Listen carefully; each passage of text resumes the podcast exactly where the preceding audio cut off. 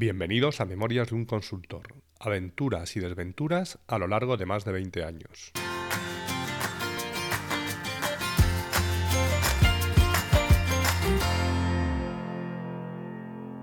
Hola, buenos días, buenas tardes o buenas noches y bienvenidos al episodio 102 de Memorias de un consultor resfriado.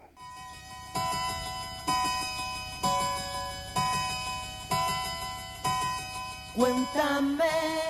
A finales de 2018, el paro registrado descendía en 210.484 personas, situándose en poco más de 3.200.000 parados. Y el número de afiliados a la Seguridad Social superaba por primera vez desde 2007 los 19 millones. Más de 500.000 inscritos más que el año anterior, 2017. El salario medio anual en 2018 se situaba en 22.819 euros, un 0,11 más que el año anterior, lo que suponía un aumento de solo 26 euros.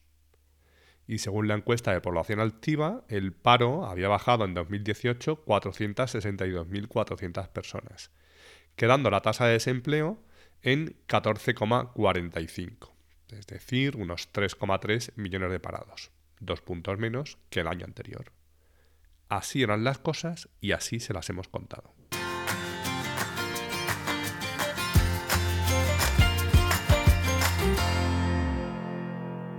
En el episodio anterior os contaba cómo empezábamos a dar nuestros primeros pasos como barra H.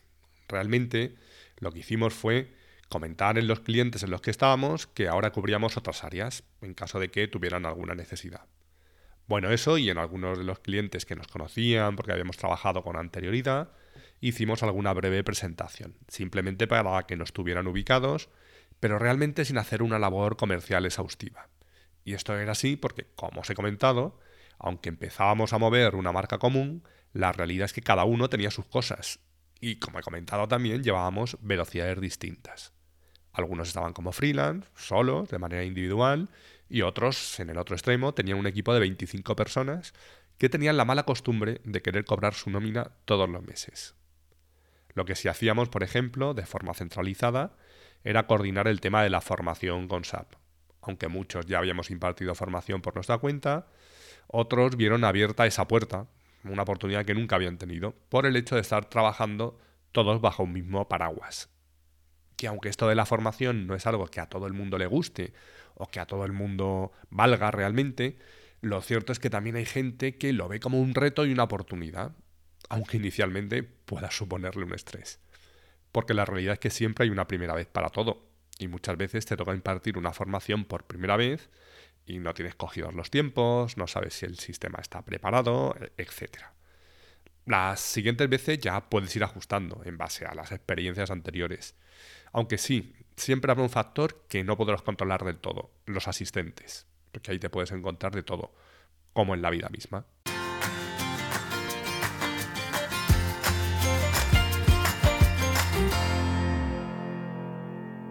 Aparte de impartir formación, colaborábamos en proyectos, tanto en cliente final como con otras consultoras, y entre unos y otros la verdad es que teníamos un número considerable de clientes.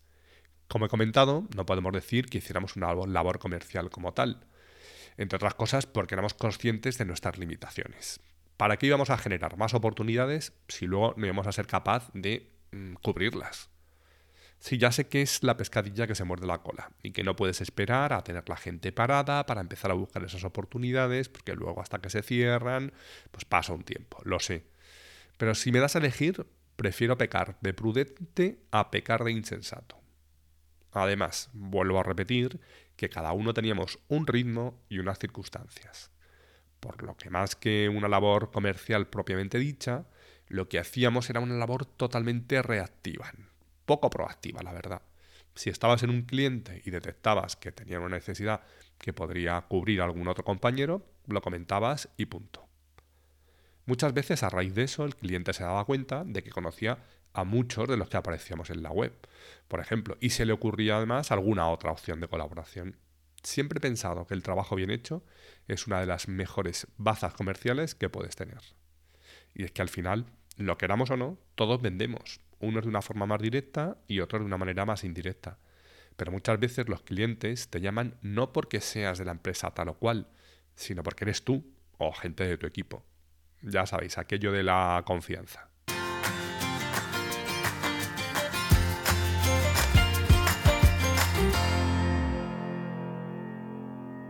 Una de las cosas que establecimos, partiendo de eso de que cualquiera podía vender, es que si estábamos ya en un cliente y surgía otra oportunidad de otra área en ese cliente, se facturaría con la empresa o con el freelance que ya estuviera allí, y además este se llevaba una comisión por el cliente y por la oportunidad.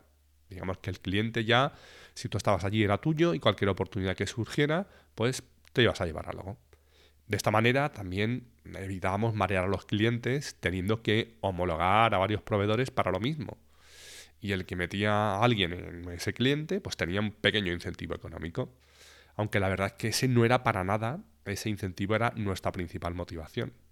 Lo que queríamos siempre era hacerlo todo lo más sencillo posible, sin dejar de ser transparentes en ningún momento. No era cuestión de ir con el gorro de otros, como a veces te piden.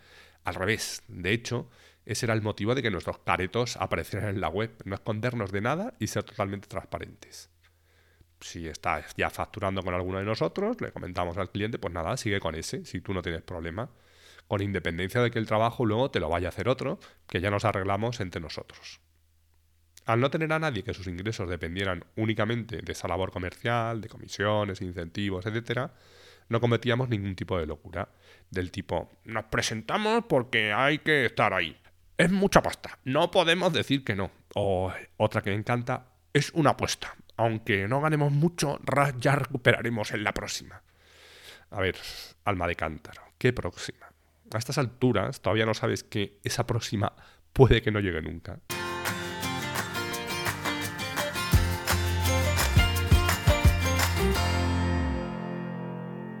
El caso es que íbamos haciendo alguna cosa en común, pero muy poco a poco, porque el día a día nos comía.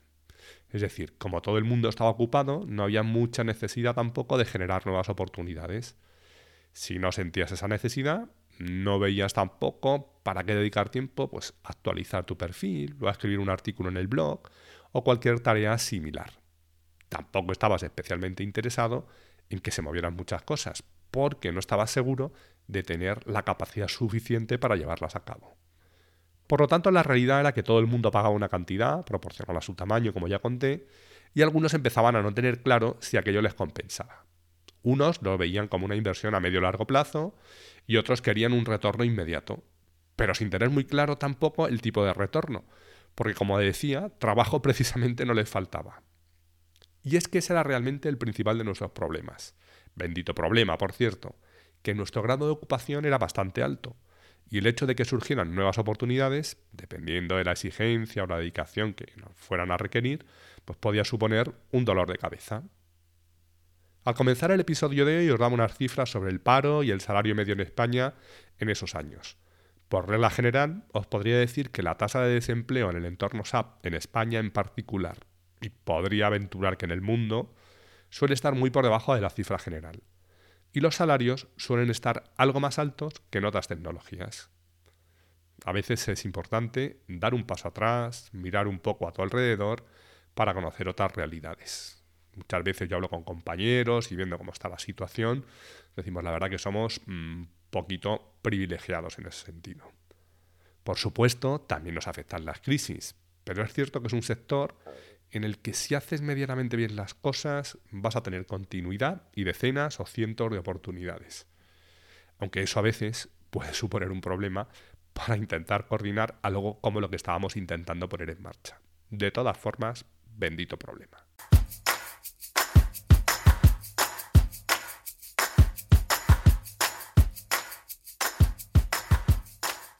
Si tengo que destacar tres cosas del episodio de hoy, me quedo con estas tres. Una, hay que respetar el ritmo de cada uno. Dos, intenta hacer las cosas fáciles, no te compliques, ni compliques a los demás. Y tres, es importante saber valorar las cosas.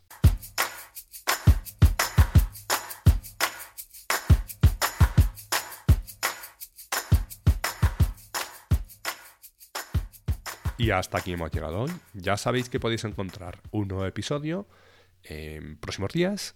Puede que el miércoles a eso de las 8 de la mañana hora de la España peninsular, una hora menos en Canarias, aunque después cada uno lo escucháis cuando os da la gana.